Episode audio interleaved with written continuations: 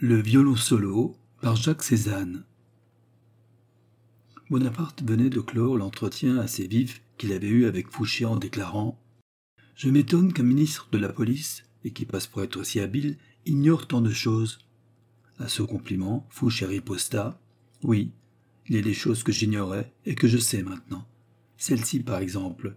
De temps à autre, quand le soir est venu, un homme de petite taille, couvert d'une redingote grise, s'en va par une porte secrète des Tuileries.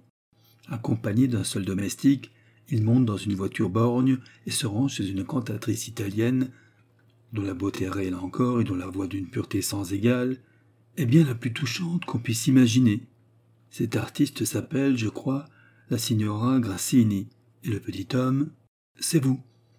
Bonaparte réprima un geste d'impatience. Eh bien, ce que je n'ignore pas non plus, c'est que, peu sensible à l'honneur d'avoir été distingué par le premier consul, cette bizarre cantatrice lui fait des infidélités avec Rhodes, le violon solo.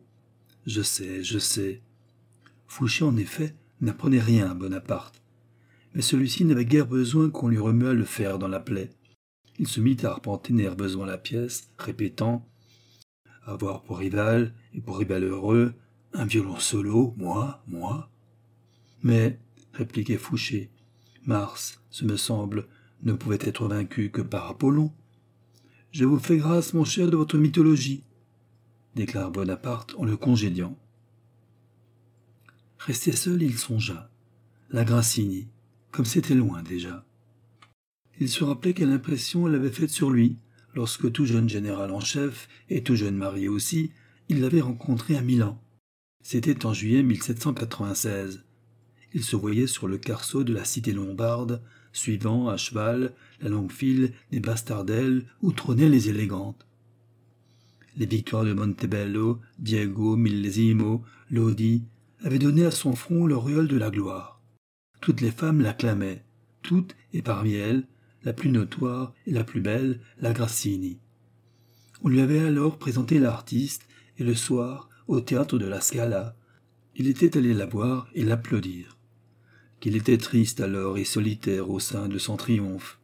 Sourde à ses prières, comme elle l'était à ses ordres, Joséphine refusait de venir le rejoindre et restait obstinément à Paris, bien qu'il fût séparé d'elle depuis quatre longs mois. Que faisait-elle, là-bas, pendant qu'il se mourait d'amour, à cinq cents lieues d'elle? La Grassini chantait, et la voix, la voix enveloppante de contralto, la voix pure et divine, avait calmé ses nerfs, tromper son attente et réchauffer son cœur. Mais quoique toutes les femmes, y compris les cantatrices, eussent rêvé de conquérir le vainqueur de l'Autriche, il s'était gardé pour Joséphine, farouchement, jalousement, pour Joséphine, qui, elle, cependant. Et quatre ans avaient passé, balayant avec eux les illusions et les scrupules. Il était retourné en Italie, où il appelait de nouveaux combats, puis, après Marengo, il avait retrouvé la chanteuse et, cette fois, n'avait pas cru devoir résister aux séductions de la belle. Elle attendait depuis si longtemps. On avait convenu, d'un commun accord, qu'elle s'établirait désormais à Paris. Elle y était venue, mais là, il n'avait pas pu ou n'avait pas su fixer ce cœur volage, et il se demandait Quel grief peut-elle bien avoir contre moi? Quel grief? La Grassini n'était pas femme à se contenter des furtives et mystérieuses visites qu'entre chien et loup lui faisait le premier consul. Ce qu'elle avait voulu surtout, en arrivant à Paris, c'était afficher une union qui devait faire d'elle le principal personnage des plus invraisemblables combinazioni. C'était disposer des influences, des places, des faveurs, être recherché, fêté, courtisé, adulé.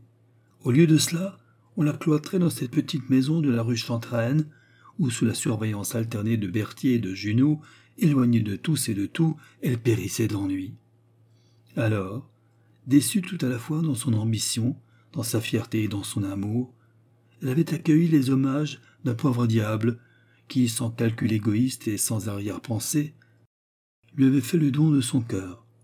Ce n'était qu'un humble violon, mais c'était un être qui appartenait comme elle à la grande famille de ces âmes attendries, frémissantes, exaltées, qui ne passent ici bas que pour répandre de la beauté sur la terre. Le premier consul, toutefois, n'avait pas eu le loisir de faire encore beaucoup de psychologie féminine. Il se souvint que c'était par la famine qu'on réduit les places les plus rebelles, et appliquant au domaine du sentiment ce principe de stratégie, il fit supprimer à la Gracieni les subsides princiers qu'elle recevait depuis son arrivée en France. Le résultat fut immédiat. La cantatrice s'enfuit avec le violon solo. C'était le triomphe définitif d'Apollon. Cependant, à quelque temps de là, les fugitifs, ayant épuisé leurs maigres ressources, revenaient à Paris dans le plus complet dénuement. Ce fut alors que Mars eut l'occasion d'exercer sa vengeance. Il le fit en accordant aux deux artistes, pour donner des concerts, la salle du théâtre de la République. C'était le violon solo par Jacques Cézanne.